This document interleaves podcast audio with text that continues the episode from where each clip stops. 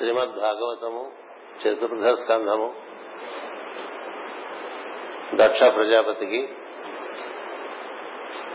సతీదేవి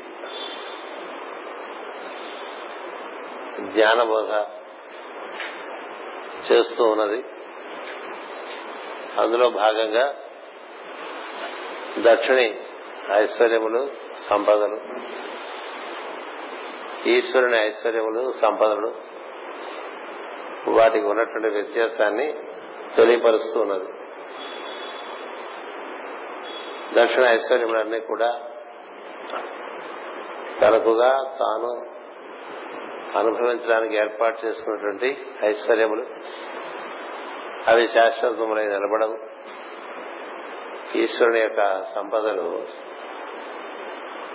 లోక శ్రేయస్సు కోసం కృషి చేసేటువంటి వారికి అందుబాటులో ఉంటాయి అనేటువంటి ఒక విషయాన్ని అమ్మవారు ఆవిష్కరిస్తుంది. ఎవరైతే లోక శ్రేయస్సు కోసం కృషి చేస్తుంటారో వారికి ఈశ్వరుడు యొక్క అష్టసిద్ధులు కూడా క్రమంగా అందుబాటులోకి వస్తూ ఉంటారు. ఎవరు తమ కోసం తాము జీవిస్తూ ఉంటారో వారికి వారి ఐశ్వర్యములు ఉండి ఉన్నట్లుగాను కొంచెం అదృశ్యం అవుతున్నట్టుగాను మండి వస్తున్నట్టుగాను రకరకాలుగా భ్రమ కొలిపి బాధపడుతూ ఉంటాయి. విషయాన్ని అమ్మవారు బోధిస్తూ ఉన్నారు యజ్ఞార్థం జీవించేటువంటి వారు లోక శ్రేయస్సు కోరేటువంటి వారు పది మంది కోసం జీవిద్దాం అనుకునేటువంటి వారికి ప్రకృతి రకరకములుగా సహకారం అందిస్తూ ఉంటుంది.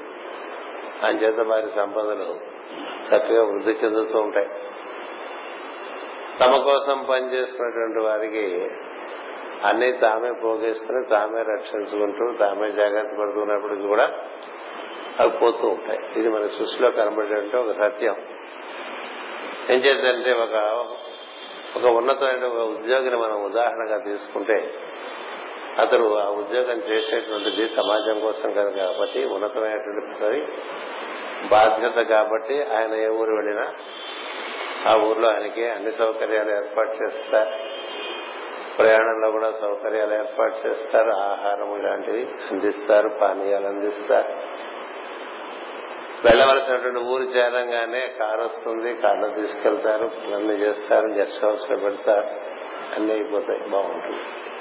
ఎందుకోసం అతడు ఆ పదవిలో ఉండటం చేత ఆ పదవి కారణంగా సమాజానికి సేవ జరుగుతూ ఉండటం చేత. అదే వ్యక్తి ఆ పదవిలోంచి తప్పుకున్నప్పుడు అలా జరగదు. కదా? సాధారణంగా ఉదాహరణ. ఒక ముఖ్యమంత్రి ఉన్నారనుకోండి రేపు ముఖ్యమంత్రి పదవి అయిపోతే మళ్ళీ మామూలుగానే పదవి ఉన్నంతసేపు ఉంటుందంటే పదవితో కూడి ఉంటుంది ఐశ్వర్యం. రాజ్యశ్రీ అంటారు రాజ్యలక్ష్మి అంటారు. అంటే అలాగే మనకి అధికారులు ఉంటారు ప్రభుత్వ అధికారులు ఉంటారు మరొకరు ఉంటారు మరొకరు ఉంటారు మరొకరు ఉంటారు.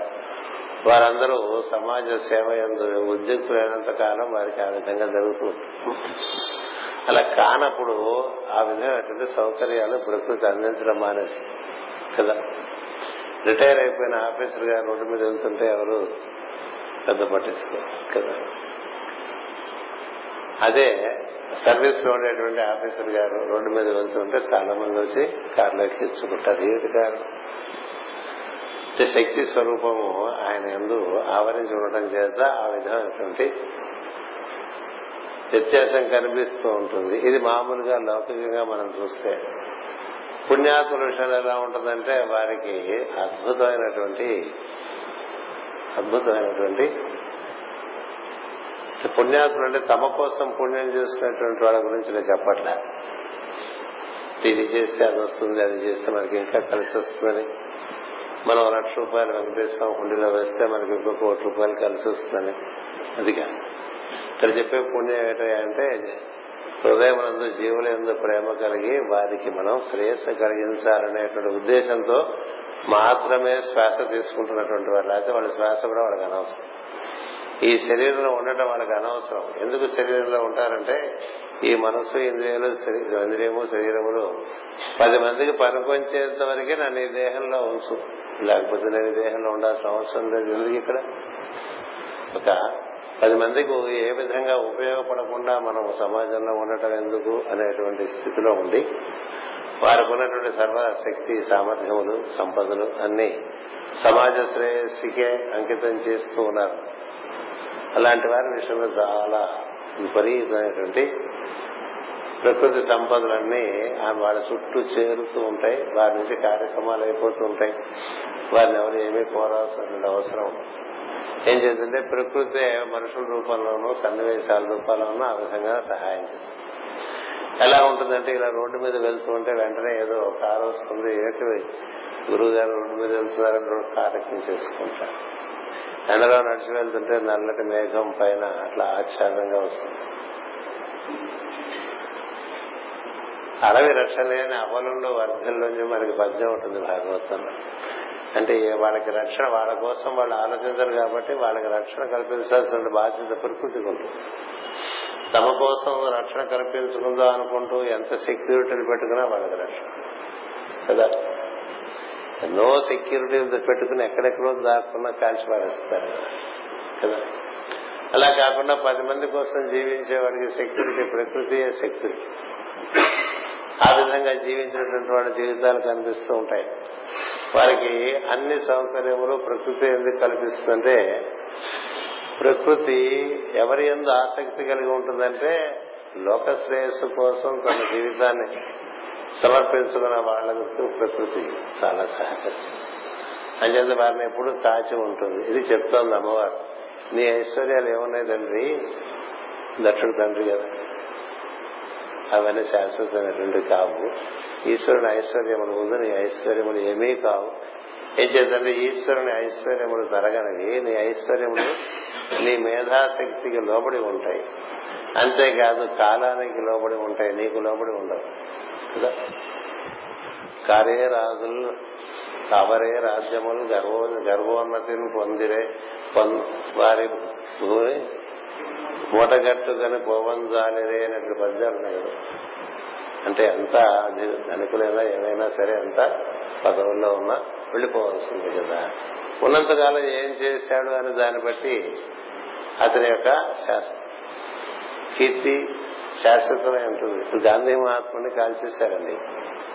కదా? కాల్చేస్తే ఏమైంది? శరీరం పడిపోయింది. గాంధీ మహాత్ముడు మొత్తం ప్రపంచం అంతా కూడా వ్యాప్తి చెందాడు కదా.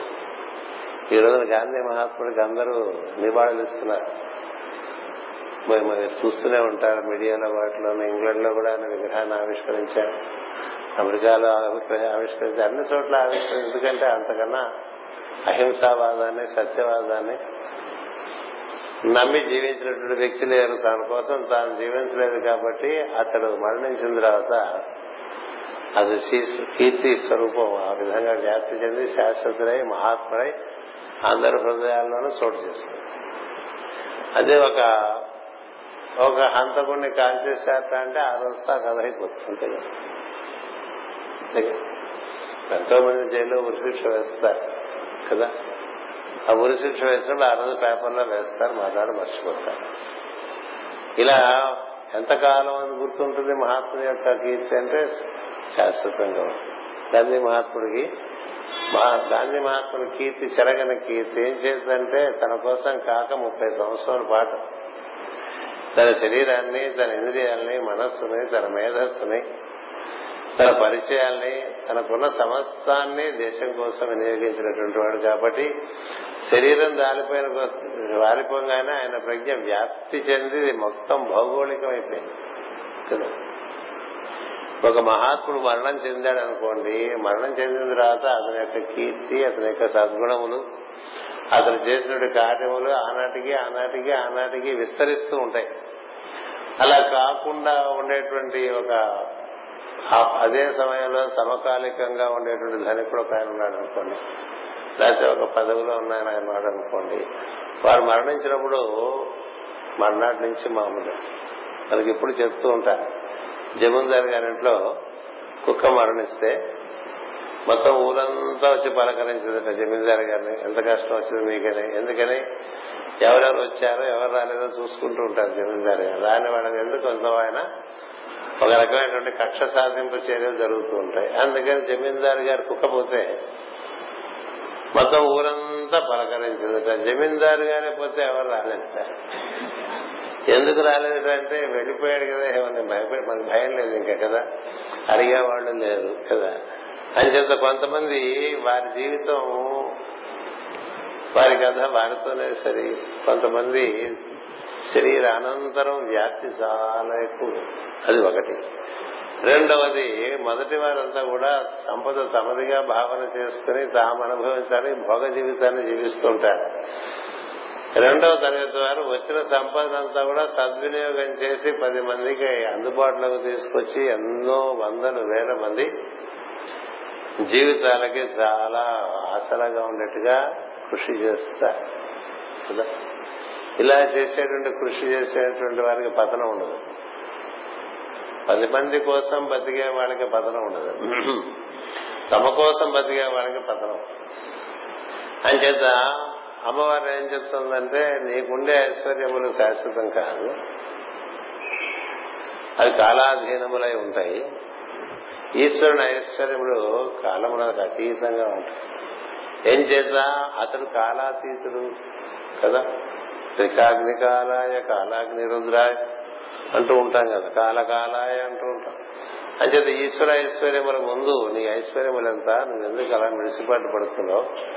నీ ఐశ్వర్యములు ఐశ్వర్యములే కాదు. ఏం చేద్దంటే ఏ క్షణంలో అయినా అవి మారిపోయే ఐశ్వర్యములు. శాశ్వతమైనటువంటి ఐశ్వర్యముతో సమానం కాదు కదా అనేటువంటి ఒక విషయం తెలియపరుస్తుంది. అందుకనే మనం కూడా మన జీవితాల్లో ఏది శాశ్వతము ఏది తాత్కాలికం అనేది గుర్తించి ఒక శాశ్వతమైనటువంటి పదాన్ని మనం అనుభవి అనుసరించడం అనేటువంటిది ప్రధానంగా భాగవతంలో ఇప్పటికి ఆమె ఏడెనిమిది విషయాలు ఈశ్వరుని పోల్చి దక్షుడికి చెప్తుంది. నీవు నీ శరీరమే నువ్వు అనుకుంటున్నావు. నువ్వు శరీరం వదిలిన తర్వాత కథ అంతా ఈశ్వరుని కదే అందుకని ఈ భోగ జీవితంలో నువ్వు అంతం చెందుతావు కదా నువ్వు మరణిస్తావు కదా. మరణం దాటేటువంటి మార్గం ఈశ్వరుడి దగ్గర ఉన్నది. మరణం దాటి శాశ్వతంగా జీవించేటువంటి మార్గం అన్నది శరీరంలో ఉండి శరీరంలో లేక కూడా తాను ఉన్నాడని శాశ్వతుడై తనకు తాను తెలిసేటువంటి మార్గం ఈశ్వరుడి దగ్గర ఉన్నది. అంచేత ఈశ్వరుని మనం మృత్యం చేయడం అంటూ. కదా? అంచేత నీకు మరణంతో మాత్రమే అయిపోయేటువంటి జీవితాలకు నువ్వు రాజు.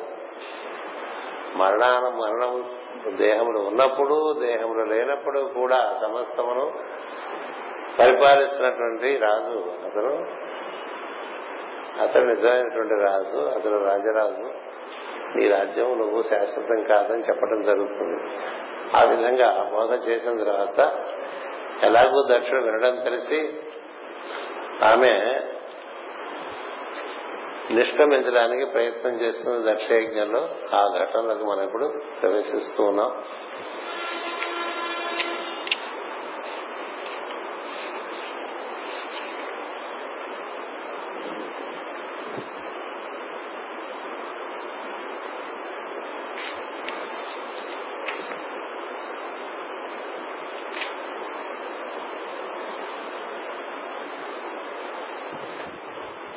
నీలకంఠన ఎడల అపరాధము తలపెట్టిన నీ కూతురుగా పుట్టుట చాలదా?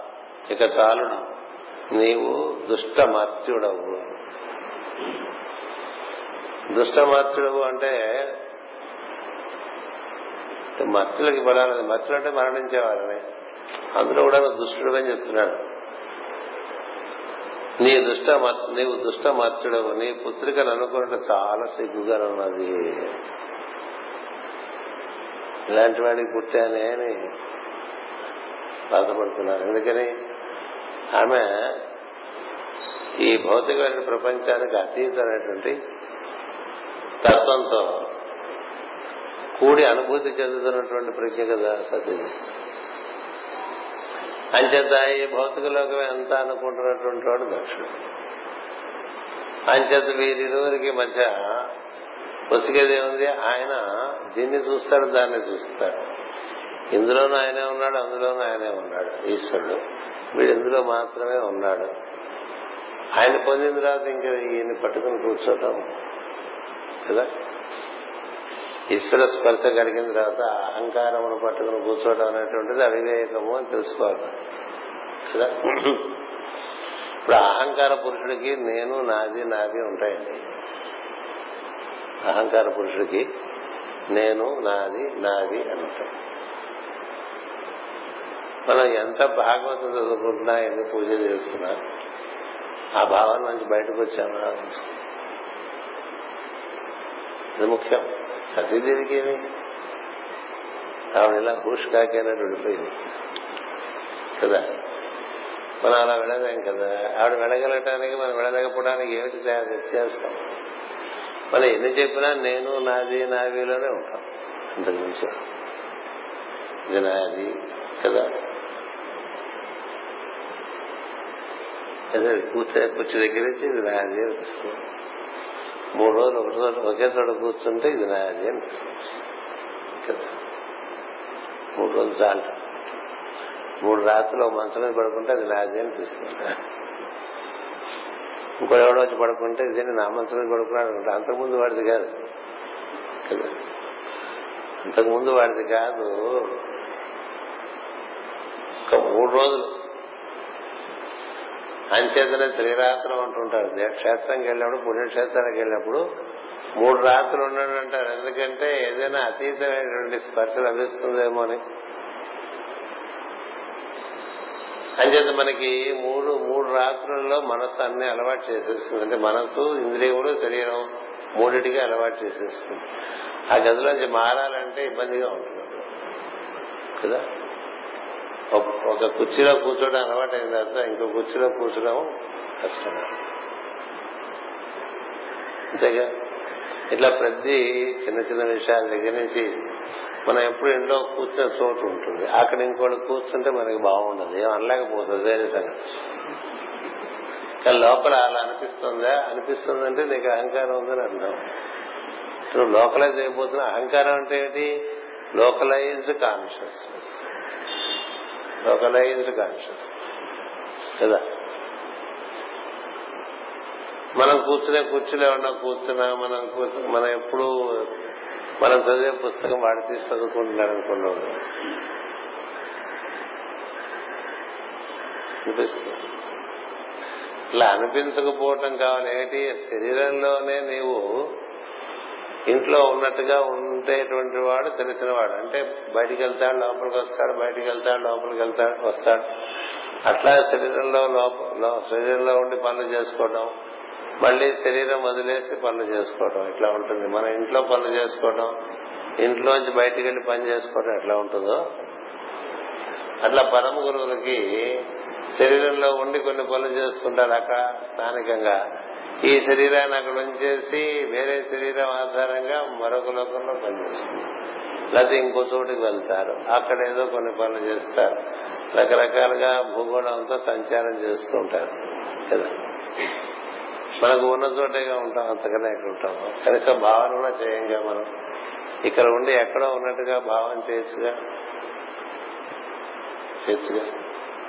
ఎక్కడో ఉంటామంటే పొలాల్లో ఉండి స్థలాల్లో ఉండి వ్యాపార సంస్థల్లో ఉండి కదా ఏదో అలా కాశీలో కాసేపట్ల శివ సాన్నిధ్యంలో కూర్చున్నట్టు ఆ గంగ ఒడ్డున కూర్చున్నట్టు లేకపోతే హిమాలయాలు వెళ్ళిపోయి.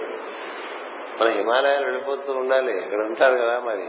ఉన్నారని కదా కైలాస పర్వతం మామూలుగా వెళ్ళలేము మన ఆరోగ్య పరిస్థితి పడ్డాము మామూలుగా మనకు ఉన్నటువంటి ఆరోగ్య పరిస్థితి పడ్డా మనం కైలాస పర్వతం దగ్గరికి వెళ్ళలేము. ఏ మానసికంగా వెళ్ళడానికి ఏమండి బ్రహ్మాండంగా వెళ్ళిపోతుంది అలా కూర్చుని ఏవేవో ఆలోచించే బదులు అట్లా మానసికంగా కైలాస పర్వతం చుట్టూ ప్రదర్శన చేస్తున్నట్టు.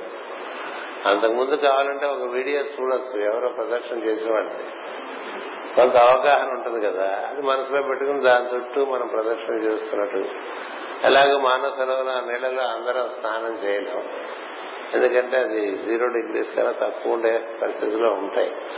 ఏదో ధైర్యవంతులు చేస్తుంటారు దారుణ్యమైన ఆరోగ్యం ఉన్నటువంటి వాళ్ళు. మనకేమి మానసికంగా పదిసార్లు మునగసలు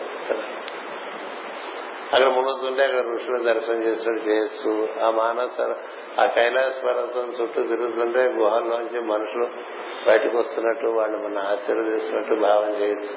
ఎన్నైనా చేయొచ్చు. అంతెందుకు మైత్రేయ స్తోత్రం చేస్తున్నాం అనుకోండి ఊరికే ఇట్లా కూర్చుని ఇక్కడ ఏదో స్తోత్రం చేస్తామని అట్లా దిక్కసత్యం ఉండకుండా సరాసరి శ్రావస్తి గుహలకు వెళ్ళిపోయినట్టు. ఆ శ్రావస్తి గుహాముఖమున ఒక మంచి రావి చెట్టు ఉంది అని చెప్పారు. కలదు అన్నారు. అంటే ఇప్పటికీ ఉందని అర్థం చేసుకోవాలి. అందుకని మైత్రి స్తోత్రం చేస్తుంటే ఎక్కడ ఉండాలి? అసలు రావి చెట్టు ఎప్పుడైనా మీరు రాత్రిపూట చూసారా? చూస్తున్నారు. ఏ లైట్లు లేకుండా రావి చెట్టు రాత్రిపూట ఒకసారి చూడండి. రామాద్రి వెళ్ళారు ఆకులు కదులుతాయి. అట్లా వెండి కదిలినట్టుగా ఉంటుంది. వెండి. అందుకే ఆ వృక్షానికి ఆ ప్రత్యేకత. అలాగే మల్లికార్జున వృక్షం. మోదుగ చెట్టు. రాత్రిపూట చూస్తే తెల్ల మోదుగ చెట్టు. అది నీకు ఎవరో లైట్ వేసినట్టుగా ఉంటుంది చెట్టు. మన చెట్లకి లైట్లు పెట్టుకుంటూ ఉంటాం కదా మనం. అలా చక్కని కాంతి ఏది తెలుపు నీలిమ కాంతి వాటి మీద పడే మెరుస్తూ ఉంటాయి కొన్ని చెట్లు రాత్రిపూట. రాత్రే ఉందండి కదంతా పగలేదు లేదు.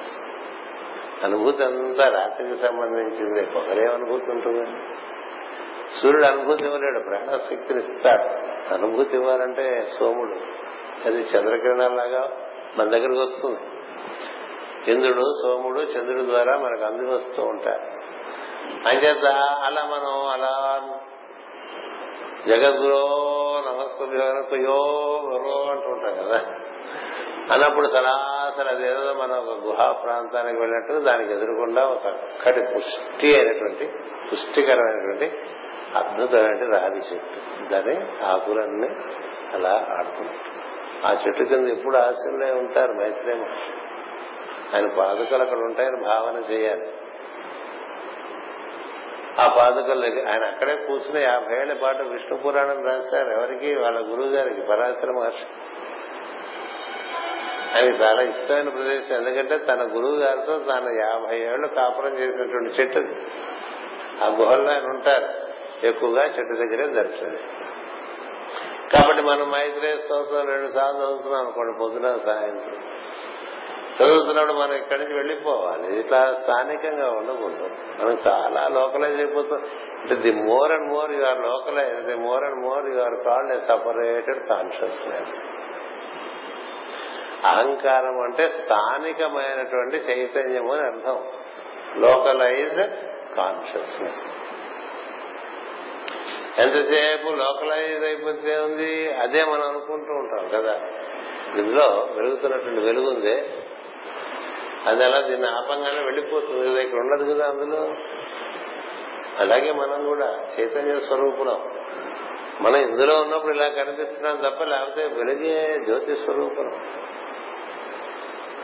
అద్దంలో మనం చూసుకునేటువంటి రూపం మంది ఇందులో ఉండబట్టి ఇది నీళ్ళలో సీసాలో నీళ్ళు పోస్తే ఆ రూపంలో నీళ్ళు కనిపించినట్టే మనం ఇందులో ఉన్నప్పుడు ఇట్లా కనిపిస్తాం.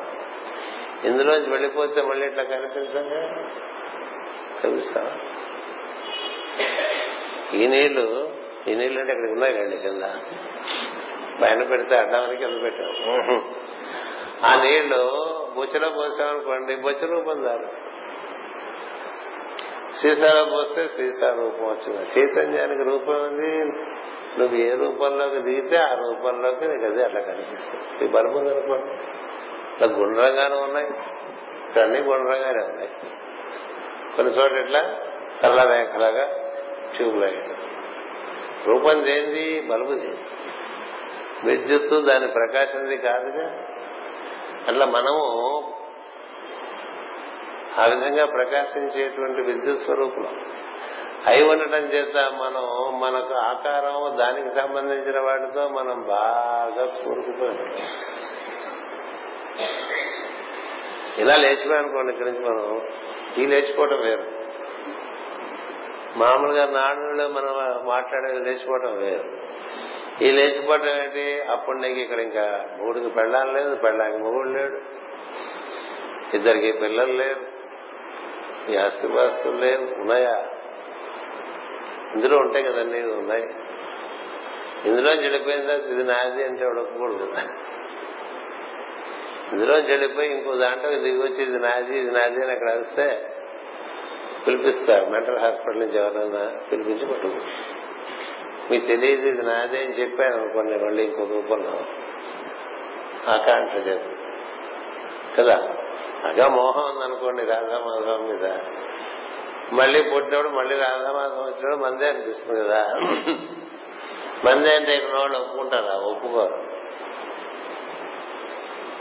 కదా? ఎందుకు ఒప్పుకోరు? వాళ్ళకి తెలిసింది రూపమే. కదా? ఆ రూపంలో ఉండేవాడు తెలియదు కదా. నేనే రాయిలా వచ్చాడంటే వీడి పిచ్చెక్కింది ఎవరో. పిచ్చడు అనుకుంటారు అంతే కదా. అంతే కదా జరిగేది. ఇప్పుడు మన మధ్యకి గాంధీ మహాత్ములు వచ్చాడనుకోండి మనం ఒప్పుకుంటామంటే అలాగే రాడు కదా. ఇంకో రకంగా వచ్చినప్పుడు కానీ తెలియదు కదా. ఎట్లా తెలుస్తుంది? అంచేది ఊరికే మనం what we are not we are thinking we are మనం ఏది కాదో అది అనుకుంటూ ఉంటాం అంతసేపు ప్రతిసారి విమానం ఎక్కినట్టు ఎక్కడికి వెళ్ళిపోవాలండి ఇక్కడ నుంచి షుడ్ టేక్ పొద్దున్నే మళ్ళీ దిగొస్తాం మళ్ళీ ల్యాండ్ అయిపోతాం మన ఎయిర్పోర్ట్లో కదా? కొంతమందికి విశాఖపట్నం తిరిగి వచ్చేస్తుంటే లోపల అనకాపల్లి నుంచే బెంగ వచ్చేస్తుంటారు ముందు ఎందుకంటే సమస్యలన్నీ ముందుగా వచ్చేస్తాయి కదా మనసులోకి. నువ్వు అనకాపల్లి రాగానే అది మనం తుని నది దాటగానే ఏమిటా నది పేరు? తుందికి నది? తాండవ చాలు. ఇంకెక్కడి నుంచి తాండవ ఆడే తాండవ ఆడేస్తే మన భావాలన్నీ ఇంక వరుసగా మనకి సమస్యలు. అమ్మో ఆ పని ఉండిపోయింది ఈ ఉండిపోయింది వెళ్ళగానే వాడొస్తాడు వీడొస్తాడు వీడికి అపాయింట్మెంట్ ఇచ్చాం. వాడు వాడేమో వచ్చి వాడు పని చేయలేదు మనం పోస్ట్ పోన్ చేసాం ఇప్పుడు మళ్ళీ అట్లా పోస్ట్ పోన్ చేయాలి ఇలాగే వాడు ఇంటికి వచ్చేసరికి భయం వచ్చేస్తుంది. తిరిగి ఇంటికి వస్తున్నప్పుడు రకరకాలుగా భయాలు వస్తున్నాయి అనుకోండి. అందుకని వెళ్ళిపోతే సుఖం అన్నారు. మాస్టర్ గారు శంకరావులో మంచి వాక్యం రాశారు. సమస్యల్లో చిక్కుకున్నటువంటి మానవుడికి మరణం ఒక చక్కని పరిష్కారం ఉన్నారు ఆయన. ఎందుకంటే ఇప్పుడు ఇంకా ఆ సమస్యలు వాడిని ఇప్పుడు ముట్టుకోవు ఆ సమస్యలు వాడు ఎదుర్కోవాల్సిన అవసరం రాదు. వాడు తిరిగి వచ్చేసరికి అవి రూపాంతరం చెంది ఇంకో రకంగా వస్తాయి. అప్పుడు ఒక సమస్యలుగా తెలియక అందులో ఎదుర్కొంటాడు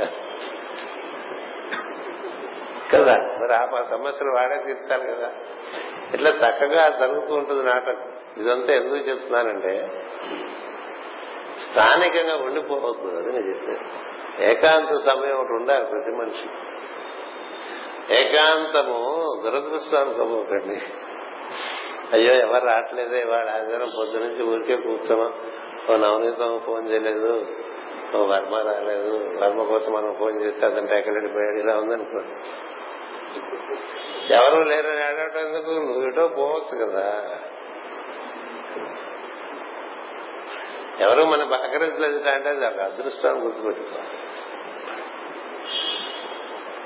వాళ్ళు పలకరించలేదు వీళ్ళు పలకరించలేదు ఏడుస్తూ ఉంటాం కదా. కదా. వాడు పలకరిస్తే ఇంకెవడు పలకరించారండి? మనం వాడిని పలకరించలే పలకరించు వాడు ఎప్పుడు రెడీగానే ఉంటాడు. ఏది అంతలా వ్యాప్తి చెందినవాడు వీడేమిటి ఇంకా నేను అన్ని పక్కల నుంచి అన్ని కట్ చేసినా నా గురించి ఆలోచించడం ఏమిటని ఆయన చూస్తూ ఉంటాడు ఈశ్వరుడు. ఎందుకని? తన పక్క చూస్తాడేమో అని చుట్టూ కత్తిరించి చేస్తాడు అదే ఏం అంటే? ఏమి చుట్టుపక్కల ఏ పనులు లేకుండా చేస్తాడండి. ఏ మనుషులు ఉండదు ఏ పనులు ఉండవు. అలా ఉంటాడు వాడు. అప్పుడు వాడు ఏం చేయాలి? అన్ని మూసేస్తే అటు చూడొద్దండి అటు చూడు. వాడు రాలేదే వీడు రాలేదే. ఆ పని ఇంకా అవ్వలేదు కదా ఈ పని ఇంకా అవ్వలేదు కదా. ఎవరు నన్ను పట్టించుకోవట్లేదు? ఇలాంటి భావన వచ్చేస్తాయి ఎందుకని? నువ్వు స్థానికం అయిపోయావు. అందుకని స్థానికం అవ్వద్దు. ఎప్పుడు కూడా భగవత్ భక్తులు అనుకునేటువంటి వారు ఎవరు కూడా ఇంక స్థానికం కాకూడదు కదా అని ఐప్యాడ్ పట్టుకుని మొబైల్ పట్టుకుని ఊరికే నాన్న బాగా పడకండి వదిలేడండి పక్కన ఈ రోజులో కాస్త తీరుకుంటే ప్రతివాడు is engaged. To an iPad or to a mobile or to a television. మూడు. వాడు ఒక్కరిగా ఒంటరిగా కూర్చుని ఇట్లా ఉండలేడు. అది ఏకాంతం అనేటువంటిది ఇలా ఒక మంచి లక్షణం. అప్పుడు మనం ఏకాంతులతో కూడి ఉండేటువంటి అవకాశం ఉంటుంది. అలా కానప్పుడు ఇదే అంతా అనుకుంటూ ఉంటాం అంతే కదా? ఇదే అంతానే కదా బాధపడిపోతూ ఉంటాం. ఇదే అంతా అని బాధపడి ఇక్కడి నుంచి మన మనకి ఏమైనా ఇబ్బంది వస్తుందేమో అనిపిస్తాం. ఏంటి ఇబ్బంది? ఇందులోంచి కదిలేప్పుడు అంతా ఇబ్బంది కదా? కదా ఇప్పుడు మన సంస్థల్లో ఉంటాం చాలా కాలం నుంచి ఉంటాం. అందులోంచి తప్పుకోమంటే ఎవరు తప్పుకోరు. అదృష్టం కొద్దీ ఎవరు అడగరు మన సంస్థలు తప్పుకోమని. ఏం చేద్దంటే భగవాన్ నిర్ణయంగా వాడే పోతూ ఉంటారు. వచ్చేవాడు అలా వస్తాడు పోయేవాడు అలా పోతాడు మనకెందుకు అనుకుంటూ ఉంటాం. కదా? అని చెప్పి తప్పుకోమని అనుకోండి ఎవరన్నా సంస్థల నుంచి వాడికి సచ్చిపోయినంత పని అయిపోయింది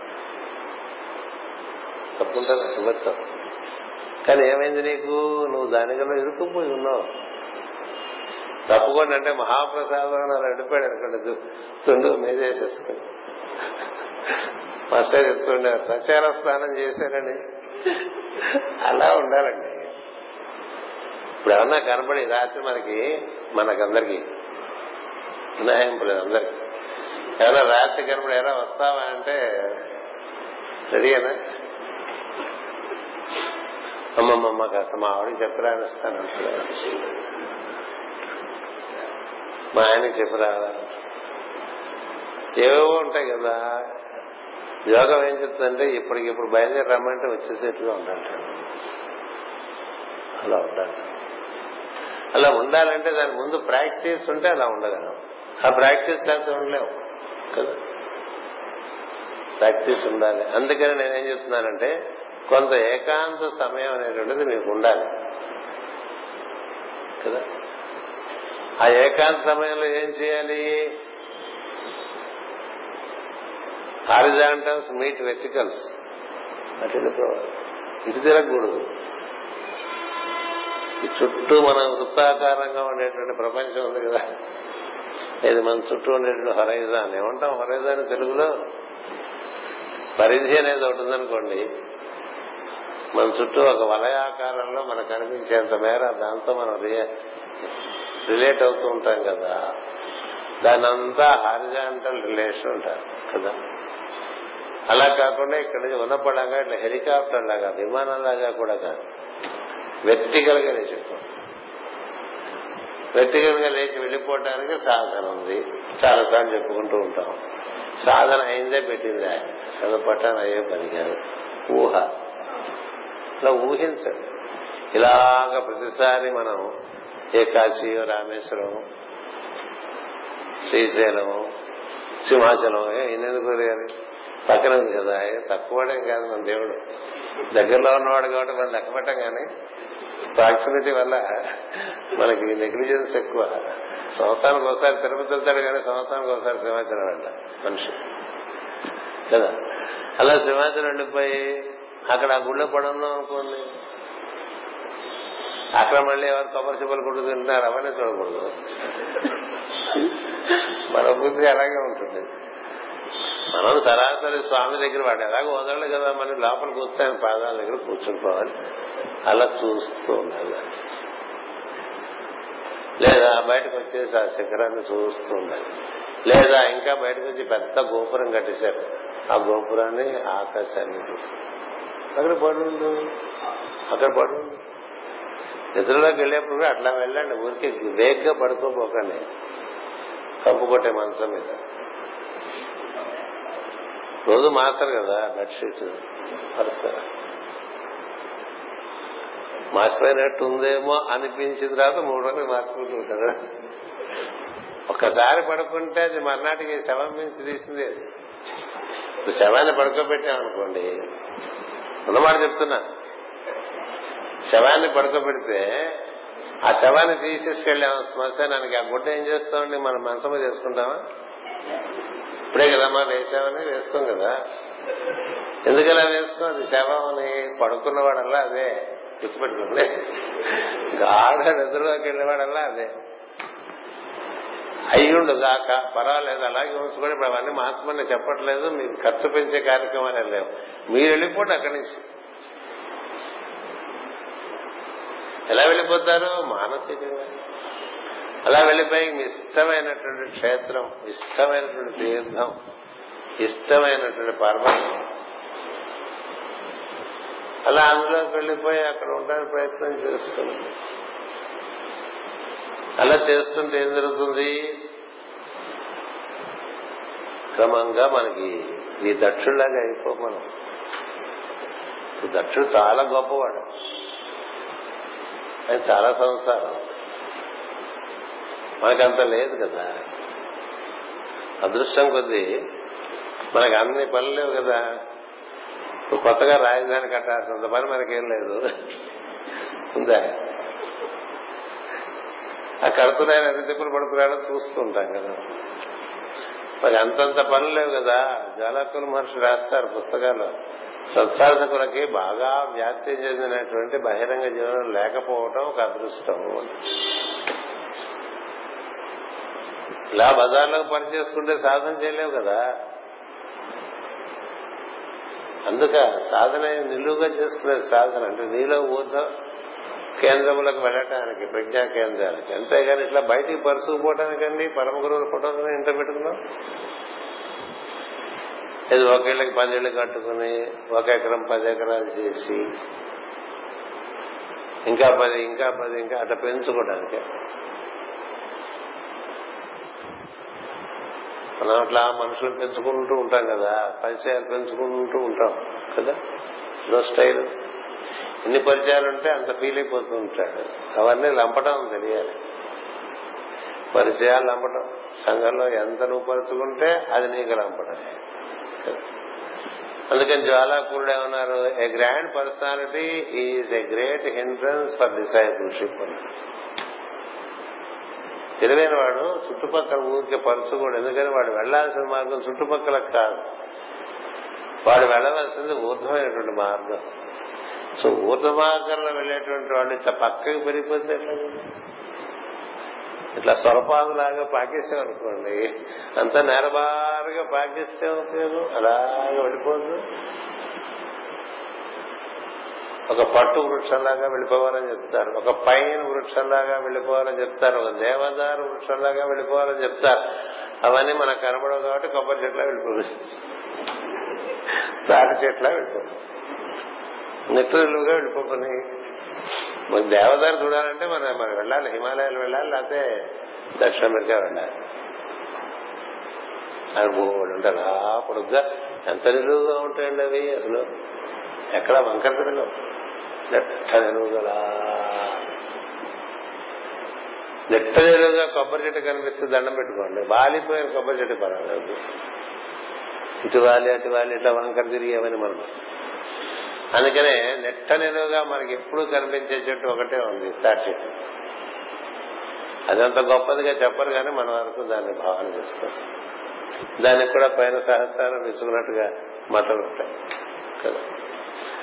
అలా మనం ఎప్పుడు మన గతి ఊర్ధ్వగతిగా ఉండేట్టుగా ఉండాలి అలా ఊర్ధ్వగతికి వెళితేనే నీకు ఈ పరిమితమైనటువంటి స్థితి నుంచి బయటకు వస్తావు. అంచేత అలాంటి స్థితిలో ఉన్నటువంటి ఆవిడ సతీదేవి. పొరపాట్ల వెళ్తానంది ఇంతగా హారిజంటల్గా వెళ్తానంది కదా? వెళ్తే ఇబ్బంది పడతామని చెప్పాడు స్వామి. వెళ్తే ఇబ్బంది పడతామని చెప్పాడు. ఆ పైన ఇష్టం అన్నాడు వెళ్ళింది ఇబ్బంది అంచేది మనం యాభై ఏళ్ళు దాటిన వాళ్ళంతా ఎటెక్కువ చూడాలండి మన పెద్దవాళ్ళు ఏం చెప్పారంటే నలభై తొమ్మిది ఏళ్ళకి మూసేలా ఈ షాపులన్నీ అని చెప్పాడు నలభై తొమ్మిది కాదు మనం ఎప్పటికిప్పటికి పోస్ట్ పోన్ చేస్తూ ఉంటాం. ఇంకా పోస్ట్ పోన్ చేస్తాం. నలభై తొమ్మిది అన్నారు కానండి యాభై ఆరుకి పూర్తి చేసేయగలను అనుకుంటూ ఉంటాడు. ఈ లోపల యాభై ఆరు వచ్చేస్తాం అరవై అంటాడు. ఆవిడ పక్క నుంచి అరవై ఏడుతో బాగా రేపబడదు అరవై మూడు పెట్టుకోవాలి. అరవై మూడు. ఇంకెందుకు? ఏడక్క వరకు ఏడక్క వరకు వచ్చేస్తుంది కాబట్టి డెబ్బై. మరికి ఆగదు. డెబ్బై ఏడు. ఇంకా పనులు ఎనభై నాలుగు. ఇంకా ఉంటాయి వాడికి. ఉన్న వీళ్ళు ఇంకెవరు ఒప్పుకోరు. కదా? ఎనభై నాలుగు తర్వాత ఇంక కారు కదా? డెబ్బై నుంచి అంతేనండి కాలు కాళ్ళు అడగాలి వస్తావా వెళ్దామని చెయ్యిని అడగాలి లేకపోతే లేస్తావా అదేదో పట్టుకోవాలని. కన్నును అడగాలి చూస్తావా అని చెవుని అడగాలి వినాలా అని. వినగలవా అని. బాగా వినగలిశాను అంటుంటారు కదా. మరి ఇవన్నీ పెట్టుకుని ఎందుకండి అటుపోక? అన్నాడు సత్యదేవి చిన్నప్పుడే వెళ్ళిపోయింది అటు అటు మహిమ చూసింది. అటు మహిమ అటు మహిమ చూసి ఇటు వచ్చింది. ఇది ఏమన్నది పావలా? అది ముప్పావలా? కదా? వీడి పావలాయ అంత అనుకుంటాడు అన్న అన్న వాడు ముప్పావలా కూడా పావలా కాక ముప్పావలా కూడా గురువుపై చూసేసింది ఆవిడ. చేత ఎందుకు నీకు పుట్టాననేది నాకు చాలా పెద్ద మత్స కదా? అందుకని ఇదంతా ఎందుకు వచ్చింది? లోకలైజ్ అవటం అనేటువంటిది జరిగితే పెద్దవాళ్ళకే ఇబ్బందులు తప్ప కదా? లోకలైజ్ అయితే పెద్దవాళ్ళకే ఇబ్బందులు తప్పరా వచ్చిన పని ఏదో అయిపోయేంత వరకు అంతే. అగాసి ఎక్కడ దేనితోనూ ఇది నాది అనేది భావమయ లోకంలో కూడా ఉండకూడదు. భౌతికం సరే భావమయ లోకం ఇది నాది. ఇది నాది అనుకునే బదులు ఇది ఈశ్వరునిది అనుకో. ఈ సమస్తము ఈశ్వరుని యొక్క సంపద. నన్ను ఉండనిచ్చాడు కొంతమంది ఇల్లు కట్టుకుంటారు ఆ ఇంట్లో ఆ ఇల్లు ఉండనివ్వదు వాళ్ళని తెలుసా? ఇల్లు కట్టుకుంటాడు వాడి వెంటనే ట్రాన్స్ఫర్ అయిపోతుంది. మళ్ళీ ఆ ఇంటికి పోతారంటే రిటైర్ అయ్యేసరికి వద్దాం అనుకుంటాడు. ఈ లోపల వాళ్ళ పిల్లలు ఎక్కడో అమెరికాలో సెటిల్ అయిపోతారు. ఎలా అంటే నువ్వు ఇక్కడికి వచ్చేసాడు అక్కడేం చేస్తారు? మీరే నడుస్తారు వాళ్ళు. మరి ఆ ఇల్లు అంటే అమ్మేసేయండి చెప్తారు. వాడు వాడు కట్టలేదు కదా వాడికే ఉండదు కదా దాని మీద మమకారం ఉండదు. నువ్వు కట్టుకుని ఇల్లు మీద నీకు మమకారం. కదా? అలా అయిపోదు అంటే ఇల్లు కట్టాడు తప్ప ఇంట్లో ఉండే యోగం లేదు కదా. అసలు వద్దంటున్నాను నేను అనేది. ఇందులో ఉందాం అందులో ఉందాం అందులో ఉందాం. ఎందులో ఉంటే శాశ్వతంగా ఉండొచ్చు అందులో ఉండాలి తప్ప ఈ బొందలో ఉండకూడదు అని చెప్పారు. బొంద అంటే శరీరం. అందులో ఉన్నటువంటి ఆమె ఇందులో వచ్చిందండి. వాళ్ళ కథ వేరుగా ఉంటుంది. వాడు మరి మళ్ళీ మరణించారు. శరీరాన్ని అక్కడ కాల్చేసుకుని తప్ప మరణించలేదుగా. అంచేత ఆ విధంగా మనం ఇది ఎందుకునో ఇక్కడ టాపిక్ లోంచి వచ్చింది మరి. మర్తుడవు అనే చోటు నుంచి వచ్చింది. నీవు దుష్ట మార్తుడవు అంటే నీకు బుద్ధి కూడా సరిగ్గా లేదు బాగుపడదాం అనే బుద్ధి లేదు నీకు. బాగుపడదాం అది అది అది నిశ్చయం అయిపోయింది అమ్మవారు ఎందుకని? నువ్వు అసలు బొత్తిగా నిలువుగా ఉందా అనుకోవట్లేదు. అర్థంగానే పోతున్నావు. మానవుడికి వెన్నెముక నిలువుగా అందుకే ఇచ్చాట నిలువుగా పెరుగుతాడు వీడని. చెట్టని అదే చెప్తారు చెట్టు నిలువుగా పెరుగుతుంది కానీ కదలలేదు. జంతువు అడ్డంగా పెరుగుతుంది కదులుతుంది. మనిషి నిలువుగా పెరగలడు అడ్డంగా పెరగలడు రెండు ఇచ్చాడు సో నిలువు వెన్నెముక ఉంది కాబట్టి నిలువుగా పెరగాలి మనం. అలా పెరగకపోతే మత్తులం అయిపోతాం అంటే చచ్చిపోతాం.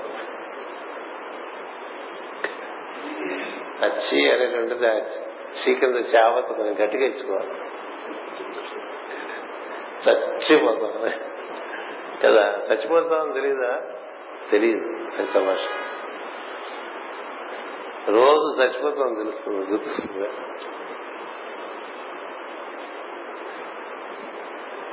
ఎందుకు గుర్తురాదు? రెండు కారణాలు ఉన్నాయట ఒకటి మరపు. రెండోది మనం సావని వాళ్ళం కాబట్టి ఏం చెప్తారు. సహజానికే మనం సావని వాళ్ళం. కానీ మనం ఇందులో ఉన్నాం కాబట్టి ఇది చచ్చిపోతుంది. సో ఈ చచ్చిపోయేదానికి ఏడవకూడదు అని చెప్పారు. అది చచ్చిపోయేదానికి ఏడవకూడదు అంటే ఎట్లా? ఏడుస్తాం. ఎందుకు ఏడుస్తాం అంటే మనం దాంట్లో బయటకు వచ్చి ఇంకోటి ఏదో ఉందని తెలిస్తే కదండి. చచ్చిపోయాం. తెలియదు. ఊరికే మన మన ఊరికే చంకలు గుద్దుకుంటూ ఉంటాం. మనం పూజ చేసేసాం అభిషేకాలు చేసేసాం హోమాలు చేసేసాం పూజ. ఎంతసేపటి గడియారం చూస్తూ పూజ చేసుకుంటాం. రుసు రుసులుగా వారాడు ఒక పూజ ఒక ప్రసాదం ఏర్పాటు చేసుకోవడం తినేస్తా అయిపోతుంది మళ్ళీ సాయంత్రం వరకు ఇటు పక్క.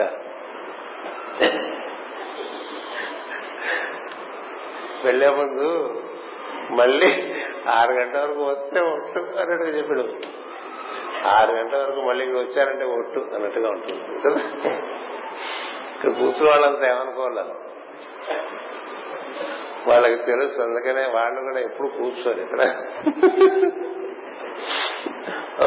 ఒక్కొక్కసారి మనం వచ్చినా వాళ్ళు రారు. సర్లే కదా. మనం వస్తే వాళ్ళు రావాలని వాళ్ళకైనా అప్లికేషన్ ఉందా? నేను ఎప్పుడు ఇక్కడే ఉంటారా? నువ్వు ఉంటావా అని అడిగితే మా అలాంటి కండిషన్స్ పెట్టకండి సార్ అని చెప్తాం కదా. అంత అంచేత ఈసారి మనకి ఇవాళ బహుశా అదే ఎక్కువగా ఉంది. Don't get too much localized it doesn't help పరమ గురువు మార్గం అంటే అదండి ఇలా నువ్వు ఇక్కడే గుణప పాటించడు. నువ్వు పాటించుకోకపోతే నీకు ఇంకో జీవితం కూడా ఏర్పాటు ఇంకో జీవితం. ఎందుకు కదా మంత్రజాలం ఇచ్చారు. మందజాలం చాలా సత్యం అది. అది యోగులందరికీ సత్యమైనటువంటి విషయం. మరి మంది మందారం ఆ మందజాల మార్గంలో పాడుకుంటూ ఉంటాం తొడలు కొట్టుకుంటూ. కదా? ఇటు కొట్టుకుంటూ మందజాల మార్గం ఏంటి మందజాలం? వెళ్ళిపో రాత్రి ఇక్కడ వద్దు. కొద్దిగా విశాఖపట్నంలో ఉండగా. ప్రతి రాత్రి. ఎక్కడో. నీకు ఇష్టమైన పరమ గురువు ఆశ్రమంలోకి మనకి ఎంట్రీ ఎలాగో ఇవ్వరు. నువ్వు ఊహించుకున్న ఆశ్రమంలో అక్కడ గేట్ దగ్గర పడున్నట్టుగా ఉండంతే. అంతే. ఆ మాత్రమేనే ఉండాలి. పడి కావాలి అంటారు తిరుపతి గుడిలో మొట్టమొదటి గుమ్మం దగ్గర రాసిన పడి కావాలి ఇక్కడ పడి ఉండాలని అది అంతకంతకంత ఎక్కడో పడి ఉండేట్టుగా చేశారు. అక్కడికి చేరేసరిగా టైం పడుతుంది. సో అక్కడ పడుండు. పడుంటే నీకు పిలుపు వస్తే నువ్వు లోపలికి వెళ్తావు. అది సంస్కారం. నేను వచ్చాను గురుగారు చెప్పుడు. ఎవరికి వినపడదు అక్కడ ఎవరు ఉండరు. ఎవరు తీయరు. అదే తెలుసుకుంటుంది సార్. ఏది? నీ బట్టి. నీ అంతటి వాడు వచ్చాడా తెలుసుకోదు సార్. తెలుసుకోవద్దు తెలుసుకోబోదు అక్కడ పడుండు అక్కడే పడుండు తెల్లవారు మళ్ళీ మెలకు వచ్చేందుకు అక్కడే పడుండు అలా ఒకటి నేర్చుకుంటే మంచిది. ఎందుకంటే ఈ మత్స్య జీవితంలోంచి బయటపడటం కోసమే ఈ పరమ గురువుల మార్గాన్ని మనకి మాస్టర్ అందించారు. అది అందించడానికే మాస్టర్ సివి గారు ప్రత్యేకంగా నీలగిరి నుంచి బయలుదేరి వచ్చి ఓ శరీరాన్ని ధరించి దానికి యోగం ఇచ్చారు. కదా? సూక్ష్మదేహం అమరత్వము సాధించి. కదా? మన గ్రహగతులంతసేపు మన జాతకం చూసుకుంటూ బతకద్దు. మన గ్రహాలన్నీ ఆయన చేతిలో ఉన్నాయనుకో. ఏం చేద్దంటే గ్రహగతులను చక్క చేసి జీవులలో గ్రహగతులను చక్క చేసి. నీ శాటం నీ చేతిలో లేదు నా చేతిలో. నీ జాతకంలో శాటం నడుస్తుంది ఆడబోక. నా చేతిలో ఉన్నాడు శాటం నా చేతిలో ఉన్నాడు శుక్రుడు నా చేతిలో ఉన్నాడు గురుడు. అలా చెప్పారు ఆయన. వాళ్ళు నేను చెప్పినట్టు చేస్తారు. నువ్వు చేయాల్సిన ప్రేయరే. చేసుకో. ఈ మొత్తం ఇందులోంచి లేపేస్తానని చెప్పాడు లేపేసి వేరే శరీరాన్ని ఏర్పాటు చేస్తాడు ఆ శరీరంలో దానికి ఈ పరిమితులు ఉండవు. దానికి పనులన్నీ కూడా లోక లోక శ్రేయస్ సంబంధించిన పనులే ఉంటాయి. అలాంటి దాంట్లో ఏమైనా మనం ఇందులోంచి లేస్తే బెటర్ తప్ప ఇందులోనే ఉండిపోతే ఎలాగో అంచేత ఈయన మర్చుడే కాదు దుష్టుడు కూడాను. నీ పుత్రుకని అనుకున్నట్టు సిగ్గుగానున్నది. మహాత్ములకు అపకారము తలపెట్టిన వారి జన్మలేలా కాల్పన?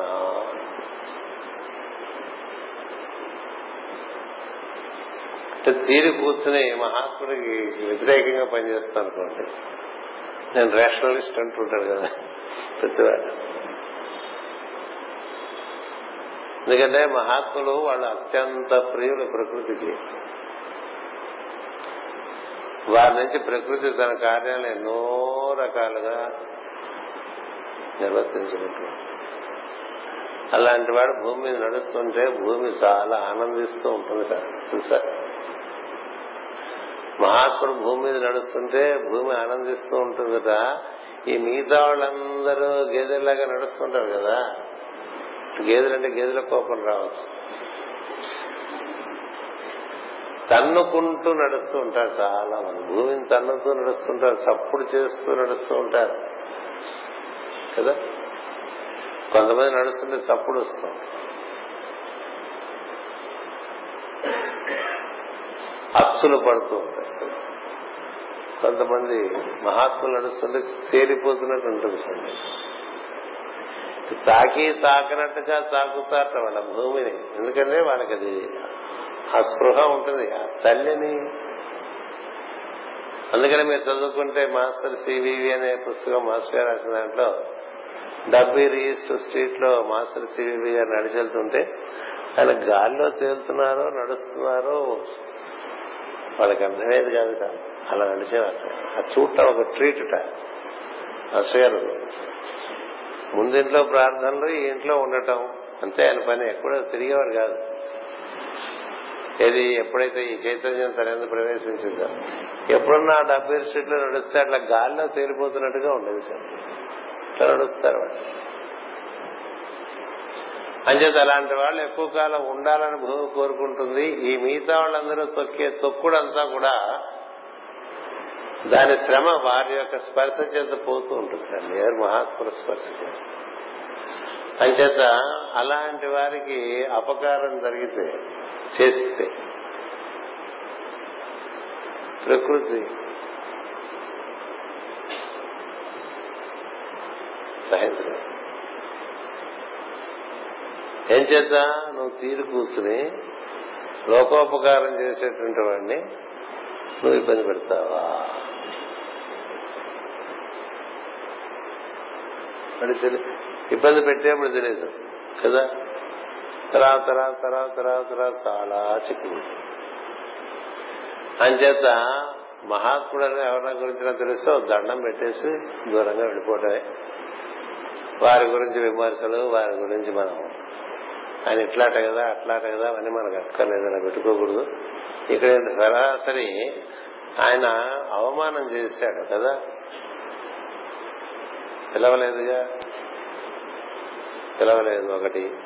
అక్కడుండే వాళ్ళందరికీ కూడా ఎవరు రుద్రస్మరణ చేయకుండా ఆంక్ష విధించాడు. రెండు. మూడోది ఆవిడ ఆయనకి సంబంధించిన వాడు మనిషిగా సొంత కూతుర్ని ఆవిడని కూడా వెలివేశాడు ఎంత చేశావు నువ్వు? అని చేత పరమేశ్వరుడు భగవంతుడు ఆదరముతోనూ నేను పరిహాసమునకు దక్షపుత్రి అని నన్ను పిలిచిన సో నా గతి ఏమగును? కదా? అప్పుడు నాకు పొడిచినట్టు ఉంటుంది. ఎందుకంటే ఇలాంటి వాడికి పుట్టానని. ఇంతకు ముందు శివుడు నన్నట్లు పిలిచినప్పుడల్లా సంతోషించింది ఇప్పుడు నేను అనుభవించే అవమానము అవమాన దుఃఖము కన్నా చచ్చుట మేలు అని. ఇంకా మరి నీ నుంచి అసలు చాలా ప్రార్థన చేస్తాడండి అమ్మవారి కోసం. ఎంతో ప్రార్థన చేస్తాడు. శక్తి తనకు పుట్టాలని. అంటే మూడు మూర్తులు. ముగురమ్మల మూల పుట్టమ్మ తనకు పుట్టాలని చాలా తపస్సు చేస్తాడు. తపస్సు చేస్తే విష్ణువు బ్రహ్మదేవుడు కనిపిస్తారు. నీకు పుడుతుంది నువ్వు పుట్టినటువంటి శక్తి శివునికి ఇచ్చిన వివాహం చేయాల్సి ఉంటుందని చెప్పి. మనం ఏదైనా పుచ్చుకునే ముందు అలాగే అలాగే గంగరెద్దనే తలుగుతాం కదా? పుచ్చుకుంది రాదు మన బుద్ధి మారిపోతుంది. అంచేత అతనికి గుర్తుంది శివ శివుని సొత్తని. శివుని సొత్తని గుర్తుని కూడా శివుడికి కాకుండా చేయాలని విశ్వ ప్రయత్నం చేస్తాడు. కదా? అంచేత ఈ సరే ఏదైనప్పటికీ నిన్ను నీకు నేను పుట్టడానికి కారణం నాకు నీ మీద నువ్వు చేసిన తపస్సుకి నీ మీద కలిగినటువంటి కరుణే. ఎందువల్ల పుట్టింది అమ్మవారు? సరే వీడిలా కోరుతున్నాడు కదా. కారుణ్యం చేత పుట్టింది. ఆయన కూతురుగా. పుట్టింది చాలా జ్ఞానాన్ని సంపాదించుకోవడానికి దక్షుడికి ఎంతో సహాయం చేసింది ప్రతిదీ. అంచేత ఇప్పుడు తనున్న శరీరం ఈవిడ శరీరాన్ని వదిలేసి శివుడి దగ్గరికి వెళ్ళరా సశరీరంగా వెళ్ళింది శివుడు. ఆ శరీరం ఎవరి ద్వారా తనకి ఏర్పడింది? దక్షుడి ద్వారా ఏర్పడింది. సో దక్ష సంపర్కం తనకు కూడా అనుకున్నాను ఎందుకని? దక్షుడు అశివమైపోయాడు. అయిపోయాడు కాబట్టి అశివమైనటువంటి ఒక పదార్థంతో ఒక వస్తువుతో మనకి ఏమాత్రం సంబంధం ఉండకూడదు అనుకుంది ఇట్లు యజ్ఞ సభా మధ్యమున పలికి కామక్రోధాది శత్రువులను ధ్వంసము చేయు శక్తి సతీదేవి ఉత్తర దిక్కుగా తిరిగి అంటే ఉత్తర దిక్కుగా తిరగటం అంటే ఇది ఉత్తరం. మనలో ఉత్తరం శిఖ దగ్గర ఉంది ఊర్ధముఖాయ నమః అనగానే ఇక్కడ ఉన్నట్టుగా భావించాలి. తూర్పు ముఖం అంటే ఇక్కడ ఉన్నది దక్షిణ ముఖం అంటే కుడి. అట్లా ఉన్నాయి. అంచేత ఈ ముఖముల్లో ఉత్తర ఊర్ధముఖంగా తిరిగింది ఆవిడ. తిరిగి జలములు ఆచమించి శుచి అయి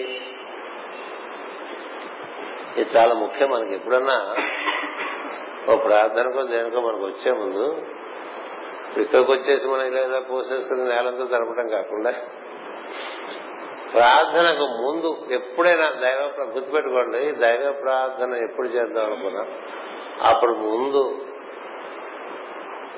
నీరు తీసుకుంటే ఆపోవా ఇదగం సర్వం విశ్వాభూతాన్యాప ప్రాణావాప పశవాపో అన్నమాపో సమ్రాడాపో విరాడాపో అన్నీ ఆయన చెప్పేసాడు చందాగుం శాపో జ్యోతిగుం శాపో మృద్భువ స్వరాపోమని చెప్తుంటాం కదా. అదే ఆ జలాలను అట్లా స్వీకరించి కూర్చున్నాం అనుకో లోపల శుచి అయినట్టు నువ్వు. అంతేగాని అక్కడ బయట సమాసం తినేసి వచ్చేసి ఇక్కడికి వచ్చి కూర్చున్నాను అనుకోండి. నువ్వు తిన్న సమోసా నీ నోట్లో సువాసన ఇవ్వదుగా? వస్తుందా? ఇస్తుందా సమోసా కాకపోతే మసాలా దోశ ఏదైనా కానండి ఏ తిన్నా అంతే కదండి. నీరు నీ సహజమైన వాసన నీకుంటుంది తప్ప వేరే వాసన పట్టుకురా. నీకే లెవెల్ సూచిస్తుందో దాన్ని డిస్టర్బ్ చేయదు అది నువ్వు నామస్మరణతో తీసుకున్నావు అనుకో సూచైపోతావు పుండరీకాక్ష పుండరీకాక్ష పుండరీకాక్ష అన్నారు కదా. పునరికాక్ష నక్కల కేశవాయ స్వాహ నారాయణాయ స్వాహ మాధవాయ స్వాహ. ఊరికే యాంత్రికంగా అంటే ఏమవుదండి ఏది యాంత్రికం కాదు దాని ఎందు పరిపూర్ణమైనటువంటి శ్రద్ధ పెట్టి అట్లా గ్లాస్తో నీళ్ళు తాగుతున్నాడు మూడు గుటకలు వేసేప్పుడు కూడా అనుకోవచ్చు అట్లా.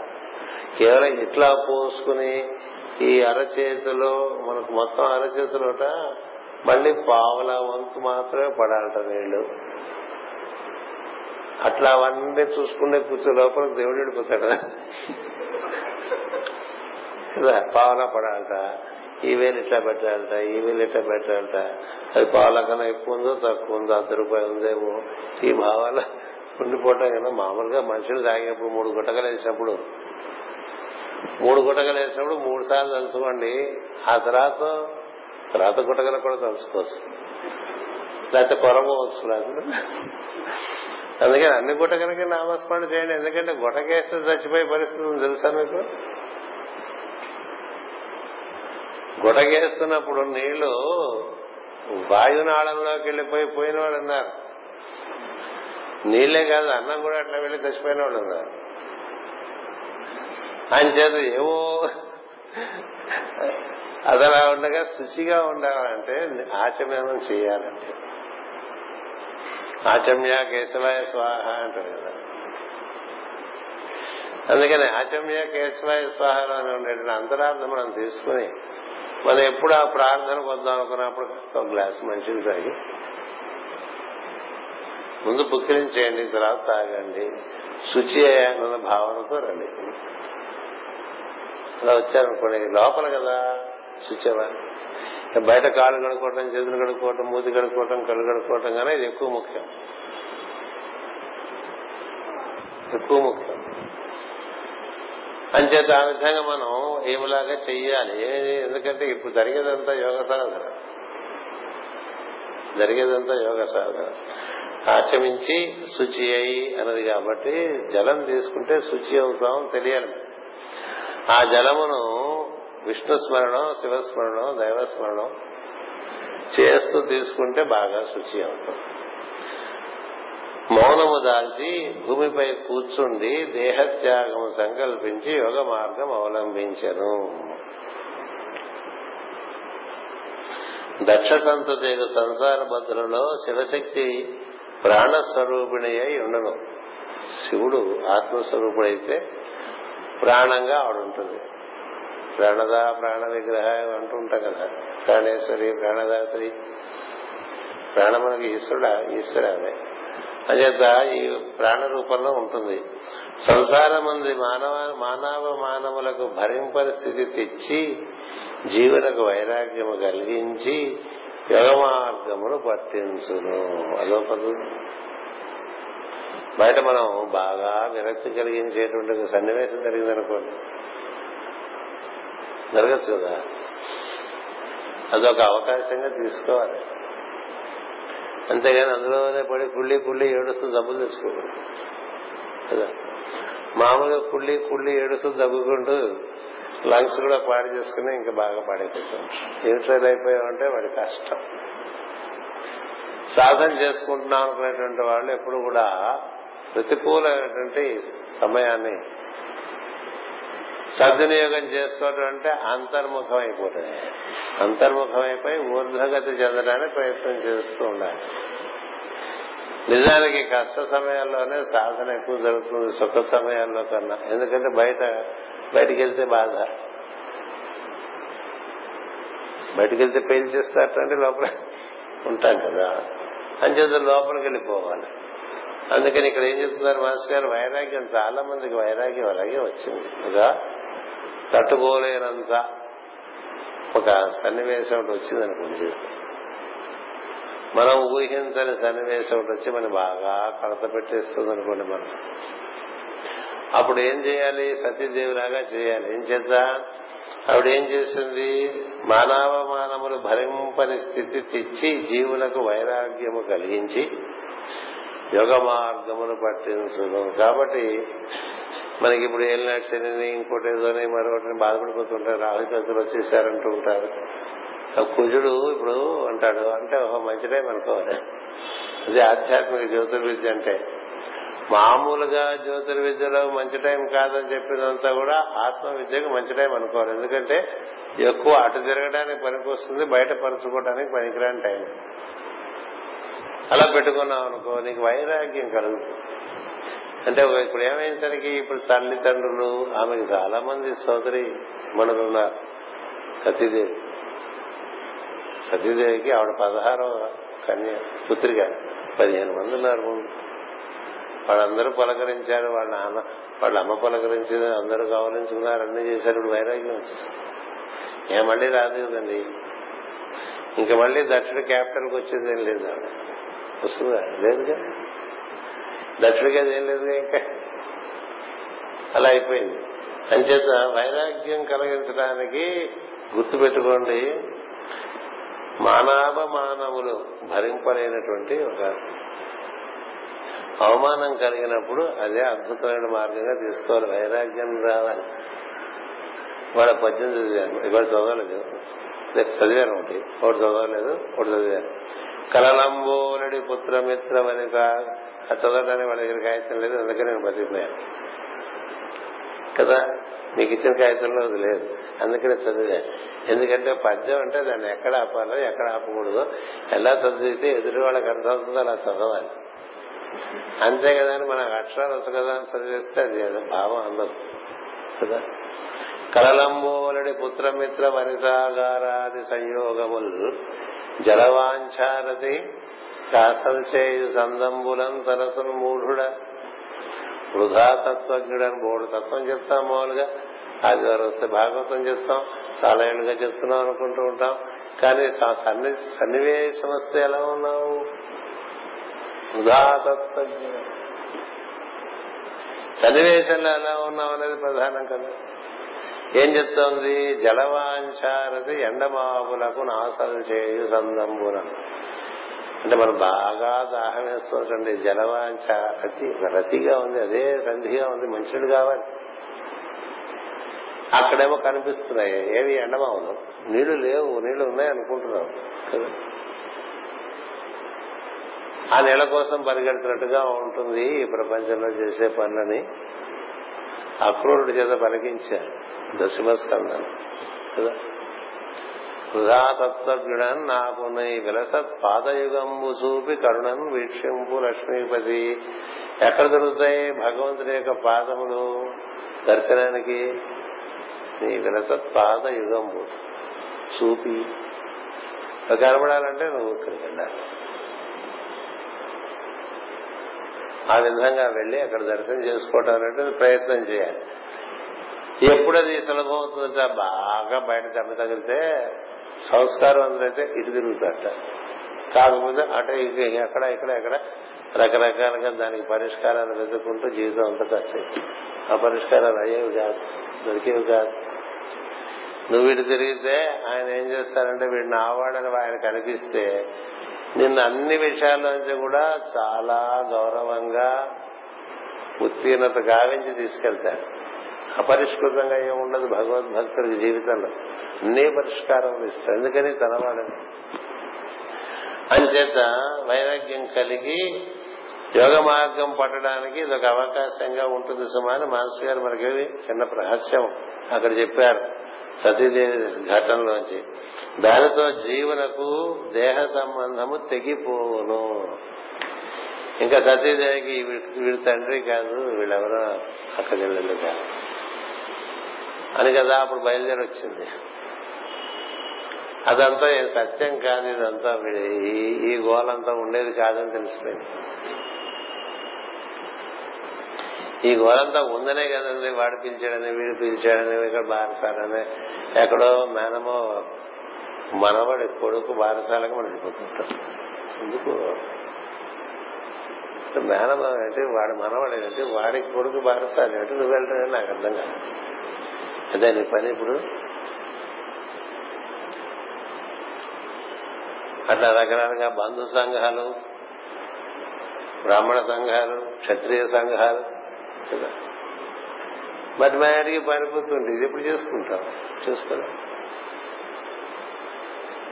ఎంతసేపు ఈ దిగే ట్రైన్ ఎక్కే ట్రైన్ దిగే ట్రైన్ ఎక్కే ట్రైన్ లేకపోతే బస్సు ఎక్కడం దిగడం కారు ఎక్కడం దిగడం దీంతోనే సరిపోతుండే సాధన ఏమవుతుంది ఎక్కడుంది సాధన పిలుస్తూనే ఉంటుంది ప్రపంచం ఎప్పుడు పిలుస్తుంది దాని పనే అది. నువ్వు వెళ్ళకూడదు. నీకు తెలియాలి. ఎదాలే అనుకోవాలి. ఎదాలే ఎవరు ద్వితీయ పరానందంలో ఉన్నటువంటి వాడు? చెప్పగా నలభై తొమ్మిది చెప్పే కదా.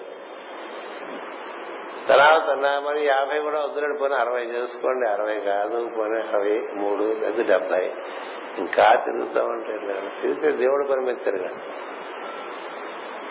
దైవ ధ్యాసలో తిరగండి అంటే ఆ ధ్యాస తిరిగేప్పుడు దైవం ఉండాలి ధ్యాసలో. ధ్యాస లేకుండా ఊరికి తిరుగుతున్నాం అనుకోండి సార్ చెప్పారు.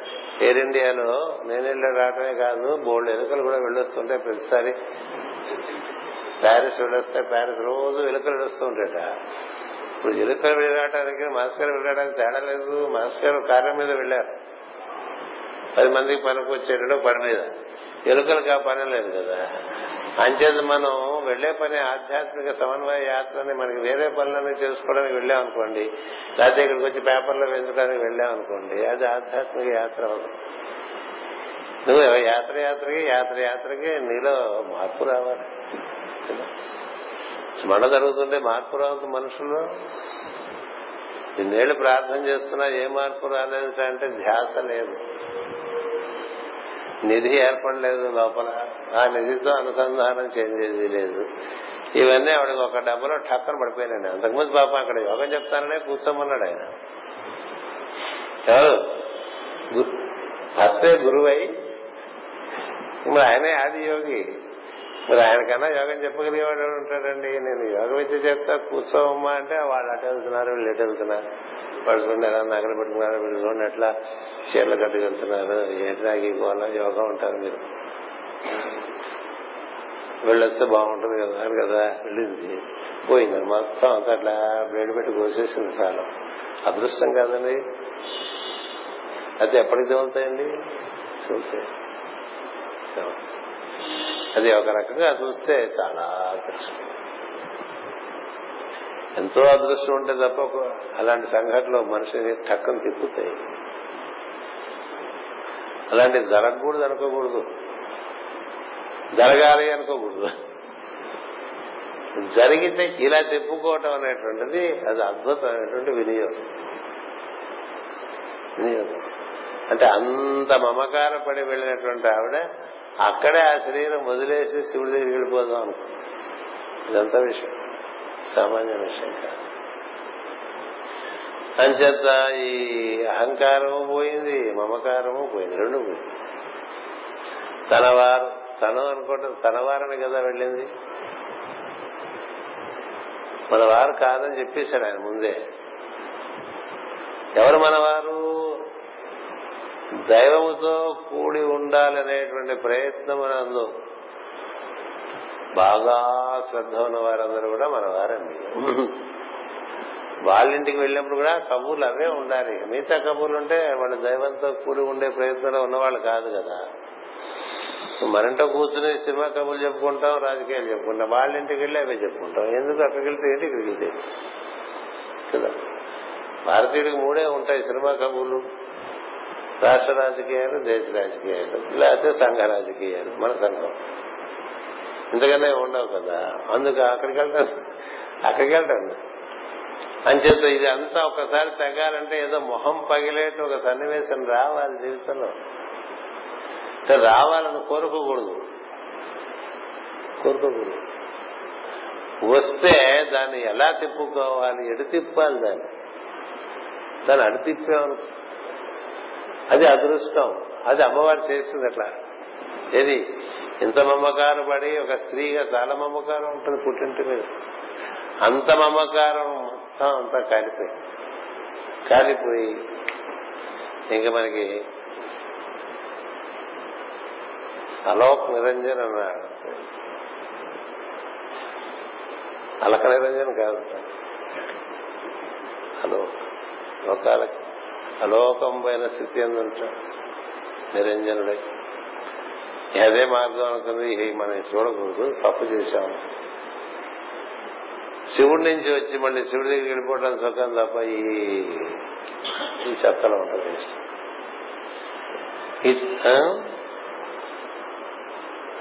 దానికి అర్థవాదం ఇది. ఈ శక్తినే శ్రీ విద్యాపరుడు శ్రీ అందురు. ఏ శక్తి? ప్రాణశక్తిని ఊర్ధముఖం పట్టించేటువంటి విధానం ఉందే అది శ్రీ విద్య అంటే శ్రీ విద్యాం శాంతమూర్తిం అంటుంటారు. ఎందుకంటే అందరూ సకల సుర నుతామంటే అందరూ దేవతలందరూ ఆరాధిస్తుంటారు. ఎందుకంటే వాళ్ళు చూస్తుండగానే వాళ్ళ నుంచే అలాగే ఊర్ధముఖం వెళ్ళిపోయి శ్రీచక్ర రాజనయ శ్రీమతి త్రిపుర సుందరి ఎక్కడ కూర్చుంటుంది? ఆవిడ ఏడు స్థానం తొమ్మిది స్థానాలు చెప్తాం లలిత సహస్రనామం కదా? అలా ఊర్ధముఖే వెళ్ళిపోయింది అలా వెళ్ళిపోవటం దేని ఆధారం చేసుకెళ్ళిందండి ప్రాణం. ప్రాణం. ప్రాణం ఆధారంగా ప్రజ్ఞ అను అలా ఊర్ధముఖంగా ప్రాణం నేను ప్రజ్ఞ తీసుకెళ్తూ ఉంటుంది ప్రాణ ప్రజ్ఞ యొక్క సమాగమైనటువంటి స్వరూపమే మనం. ప్రాణ అమ్మవారైతే ఆత్మ. ఈశ్వరుడనండి శివుడనండి నారాయణుడనండి విశ్వాత్మనండి బ్రహ్మాత్మనండి పరమాత్మనండి బ్రహ్మవనండి పేరు. దాన్ని అట్లా అల్లుకున్న తీగల్లే ఉంటుందండి అమ్మవారు ప్రాణం. ఎప్పుడు విడిపోదు. ఆ విధంగా జరగడం చేస్తే దాన్ని శ్రీ అన్నారు. ఏది? శ్రీ విద్యాపరుడు తాంత్రికులు అంటే యోగం చెప్పుకునే వాళ్ళు కుండలిని అన్నారు. అంటే సృష్టిలో ఈ విధంగా జీవులు ఈ రక్తమాంసాదులతో కూడినటువంటి శరీరంలో పుట్టినటువంటి వాళ్ళందరూ కూడా మళ్ళీ తిరిగి శివుణ్ణి చేరటానికి మార్గాన్ని ఏర్పరిచింది సతీదేవి. అది ఇక్కడ కదా సృష్టి ఏర్పడుతున్నటువంటి కథ కదండి ఇది. సృష్టిలో జీవులు వెనక వెళ్ళే మార్గం కూడా ఏర్పడతారు కదా లేకపోతే ఇట్లా ఈ దక్షిణ సృష్టి ఇంకెప్పుడు ఇట్లాగే ఉండిపోతుంది. అడుగుతుంటున్నట్టుగా అందుకని అది నేర్పడానికి అన్నట్టుగా తాను దిగివచ్చి తన దేహ సంబంధాన్ని నిర్మూలించుకుని మనకి చెప్తూ ఉంటాం బ్రహ్మ గ్రంథి విభేదిని విష్ణు గ్రంథి విభేదిని రుద్ర గ్రంథి విభేదిని అంటుంటాం కదా. అవన్నీ తెగాలి లోపల. తెగితే అప్పుడు ఈ లోపల ఉన్నటువంటి జీవాత్మ చాలా సులభంగా పరమాత్మని చేరగలదు సహస్రాలు. అవి ఎలా తెగుతాయి అవి ఎలా తెగుతాయి అంటే బయట విషయం ఎందు నీకు పట్టు. అది ఒకటి అది బ్రహ్మగ్రంథి. నీదంటూ సృష్టి ఉంటుందిగా. నీ సృష్టి మీద నీకు పట్టు. పట్టు ఉండకపోతే ఎలాగండి? అదే మరి. అలా పట్టు లేకపోతే ఎలాగండి? మీరు అలా చేయకపోతే ఎలాగండి? మీరు అలా ఉంటే బాగుంటుంది కదండి అని బొడ్డు మీద చెప్తుంటారు కదా. నువ్వు వదిలేస్తే వాడు నిన్ను నువ్వు ఎవరి కోసం ప్రయత్నం చేస్తావు వాడు నీకన్నా బాగా పట్టుకుంటాడు. నువ్వు పట్టుకోవటం వల్ల అది నాసిగా ఉంటుంది. వాడు పట్టుకుంటే బాగుంటుంది. అంచేది బయట విషయముల మీద పట్టు అది మనకు ఉండేటువంటి అన్ని శరీరం దగ్గర నుంచి అన్ని. వాడికి వదిలే శరీరం బాగాలేదు ఆరోగ్యం బాగాలేదు వాడికి వదిలే నిజంగా భక్తులు అయితే వాడికి వదిలేయగలవా? నీకు విశ్వాసం ఉందా వాడు బాగా నీకన్నా వైద్యుల కన్నాను. వైద్యుల కన్నా నీకన్నా కూడా ఈశ్వరుడు నీ శరీరాన్ని బాగా చూడగలడా చూడలేడా ప్రశ్న వేసుకోండి. ఈశ్వరుడు ఇచ్చిందేగా? నీ ఎందు ఈశ్వరుడికి ప్రీతినంత కాలం ఇది ఉంటుంది? ఏది? నువ్వు పడుకొచ్చే పని చేస్తూ ఉంటే నువ్వు పనికిరాని పని చేస్తుంటే కాలగతిలో అది ఒకటి రెండోది భావముల పట్టు. మనకు కొన్ని కొన్ని అభిప్రాయాలు ఉంటాయి. ఇది రైతు ఇది తప్పు. ఇట్లా ఉండాలి ఇట్లా ఉండకూడదు. ప్రతివాడికి వాడిదే సిద్ధాంతం ఒకటి ఉంటుంది. ఆ సిద్ధాంతంలో బతుకుతుంటాడు. ఆ సిద్ధాంతం ప్రకారం జరగదు బయట. మన సిద్ధాంతానికి ఎప్పుడు దెబ్బలు తగ్గుతూనే ఉంటాయి కదా. ఎందుకు ఆ సిద్ధాంతం తీసుకుని మారేస్తాడు కృష్ణుడికి ఏ సిద్ధాంతం లేదు. అద్వైతమా ద్వైతమా విశిష్టాద్వైతమా వైష్ణవమా శైవమా గాఘాపత్యమా గణపత్యమా? శాక్తేయమా? యోగమా? ఏమిటండి కృష్ణుడు? యోగులు అట్లా ఉంటాయి ఇవన్నీ కాకుండా ఒకటి ఉంది. దాంట్లోంచి ఇవన్నీ పుట్టుకొచ్చినాయి. దాంతో అంచేత భావమయ లోకంలో పట్టు. పోతే ఇంకేముంటుంది? నేనున్నాననే పట్టు ఒకటి మూడో పట్టు. అది రుద్రగ్రంథం. ఈ భావమయ పట్టు విష్ణు గ్రంథం. రుద్ర నేను ఉన్నాను కదా. నువ్వు లేవు కదా? కంచిలి నువ్వు లేవు కదా? నువ్వు ఉంటావేంటి అదే నువ్వుగా ఉంటే నేనున్నాను అనుకుంటున్నావు తప్ప నువ్వు లేవు అది కూడా తెగితే అప్పుడు ఈశ్వరుడే తానుగా ఉంటాడు. ఇట్లా మూడు పట్లు వదిలితే దేహం మీద పట్టుతో వదిలినట్టు ఈ మూడు ఉన్నంతకాలం పట్టునట్టు. అంచేత ఈ పట్లన్నీ తగ్గుకోవడానికి ప్రాణం అపాన ప్రాణమును శరీరానికి అప్పచెప్పి ప్రాణము పట్టుకుని ఉదాహరణలో ప్రవేశించి అక్కడి నుంచి వ్యానంలోకి వెళ్ళి వ్యానం అంటే పాల భాగంలోకి వెళ్ళిపోయి అక్కడి నుంచి ఫ్రీడమ్ వచ్చేస్తుంది శరీరంలో అగ్ని దాటితే ఫ్రీడమ్ వచ్చేస్తుంది. అలా కలిసిపోయేటువంటి మార్గాన్ని సతీదేవి ఏర్పాటు చేసిందని చెప్పి ఇక్కడ మాస్టర్ గారు వివరణిస్తున్నారు. ఇది శ్రీ విద్య అన్నారు. శ్రీ విద్య ఉపాసన మనం లలిత సహస్రం పారాయణ ఇవన్నీ గొప్ప కోసం చేసుకోవడంలో ఉండగా ఎక్కువ గొప్ప కోసం చేస్తాం. పది మంది కలిసి ఆడవండి శుక్రవారం పూట మంచి చీరలు కట్టుకుని నగలు పెట్టుకుని ఏదో బాగా చదువుతున్నాం అన్న ఫీలింగ్తో కలిసి చదివేసి అతనితో ఒక రకమైన ముఖాలు పెట్టుకుని మళ్ళీ ఎవరింటి వాళ్ళు వెళ్ళిపోవచ్చు ఆడవాళ్ళే కదా మగవాళ్ళైనా అంతే. అంతేగాని ఆవిడ ఏమిటి అసలు అందులో? ఎట్లా ఉంది పరిస్థితి? పరిస్థితి ప్రతి నామాల మాల అలా పై వరకు తీసుకుపోతుంది. మళ్ళీ ఎవరైనా కిందకు వచ్చేస్తుంది. మళ్ళీ పైకి తీసుకెళ్ళిపోతుంది. మళ్ళీ కిందకు వచ్చేస్తుంది. అన్ని నామాలు అట్లా ఒక మాలగా ఉంటాయి. నీకు అవగాహన ఉండి చదువుకోవటం వేరు ఊరికే రాటం ఉడికడ చదువుకోవటం వేరు. శ్రీ విద్యాం శాంతమూర్తి అని ఎందుకన్నారు? ఎందుకని నువ్వు ఈ శ్రీ విద్యను ఈ విధంగా ఆరాధించి సహస్రం చేస్తే అప్పుడు నిజమైనటువంటి శాంతి. అంతవరకు శాంతి ఉంది శాంతి లేదు. అలాంటి సకల సురనుతాం సర్వసంపత్ ప్రదాత్రి మనకెంతసేపు ఏవేవో లప్పలు కావాలి వచ్చిన కూడా వాళ్ళక్కల ఎవరిని పొందితే మిగతా అట్లా బంట్లలో వెయిట్ చేస్తూ వేచి ఉంటాయో వారిని పొందే ప్రయత్నం చేయాలి. ఆ మార్గం సతీదేవి ఏర్పాటు చేస్తుంది. దాని వివరణ తర్వాత పద్యంలో మనకు వస్తుంది. యోగపరంగా చాలాసార్లు చెప్పుకున్నదే కానీ మళ్ళీ చెప్పుకోవాలి. ఎందుకంటే మనం ఎన్ని చెప్పుకున్నా మళ్ళీ మనం మన రొటీన్లో మనం మన వెర్టికల్గా కాకుండా హారిజెంటల్ గానే తిరుగుతూ ఉంటాం. హారిజాంటల్గా తిరిగితే మనం పశువులు అది గుర్తుపెట్టుకోవాలి. ప్రజ్ఞ. అలా నేలబారుగా తిరుగుతుంది అనుకోండి. ఊరంతా తిరుగుతాం కదా మనం. నేలబారుగా తిరిగేదంతా పశువే. పశువు నేలబారుగా తిరుగుతుంది అనే వెన్నెముక ఎట్లా? నేలబారుగా మనం ఇటు కూడా ప్రయత్నం చేయాలి. ఇటు ప్రయత్నం నేలబారు ప్రయత్నంతో సరి సమానంగా ఉండాలి. అప్పుడు దాన్ని వెతికల్స్ అంటారు రైట్ యాంగిల్ అంటే అది. రైట్ యాంగిల్ రైట్ యాంగిల్ అని ఫీల్ అయిపోతే లేదండి ఇది అది లేవంది ఇంకోటి. ఇలా లేవాల్సిన కూడా ఈ పడుకున్న దాంతో చేరిపోయింది అనుకోండి. రైట్ యాంగిల్ రైట్ యాంగిల్ అంటే ఏది రైట్ యాంగిల్ రావాలి.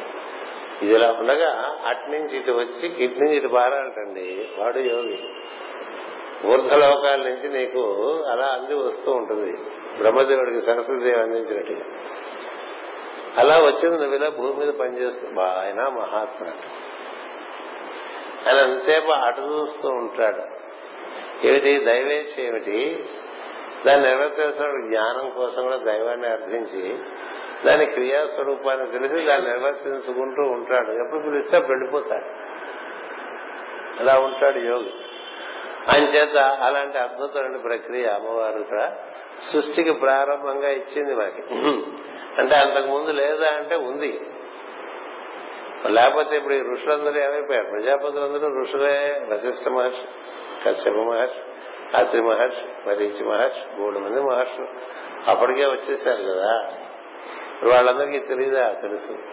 సామాన్య జీవులకు ఆ విధంగా ప్రాణము అలా జరిగే అలా ఊర్ధ్వగతి చెందేట్టుగా ఒక అమరిక జరిగింది అని చెప్పడానికి స్వస్తి ప్రజాభ్య పరిపాలయంత. న్యాయేన మార్గేణ మహిమహేష. ఓ బ్రాహ్మణేభ్య శుభమస్తు నిత్యం. లోకా సమస్త సుఖినో భవంతు. లోకా సమస్త సుఖినో భవంతు. లోకా సమస్త సుఖినో భవంతు. ఓం శాంతి శాంతి శాంతి.